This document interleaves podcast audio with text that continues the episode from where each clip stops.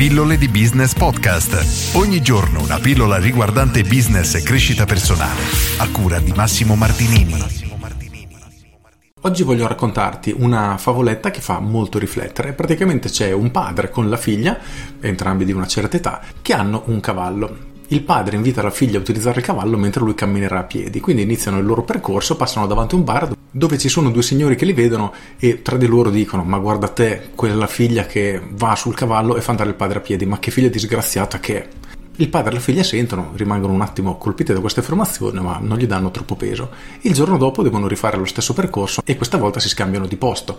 Quindi il padre va sul cavallo e la figlia a piedi. Passano nuovamente davanti a questo bar e due signori che li vedono e dicono: Ma guarda te, quel padre che preferisce andare lui a cavallo invece di far andare la sua figlia, veramente non gli vuole bene. Loro sentono e pazienza, vabbè, finiscono il loro viaggio. Il giorno dopo devono viaggiare nuovamente e decidono di salire entrambi sul cavallo.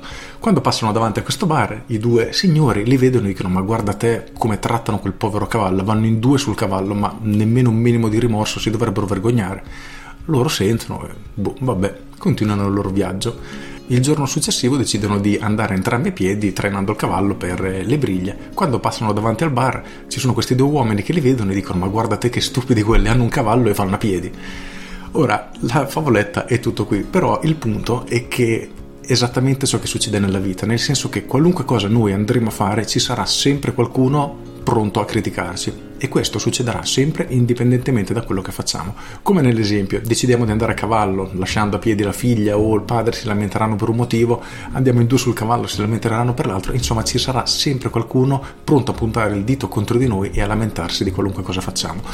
E questo fa veramente riflettere perché troppe volte ci lasciamo influenzare e fermare soprattutto dal compiere qualcosa perché abbiamo paura delle critiche di qualcuno, ma ricorda che indipendentemente da quello che fai ci sarà sempre qualcuno pronto a criticarti.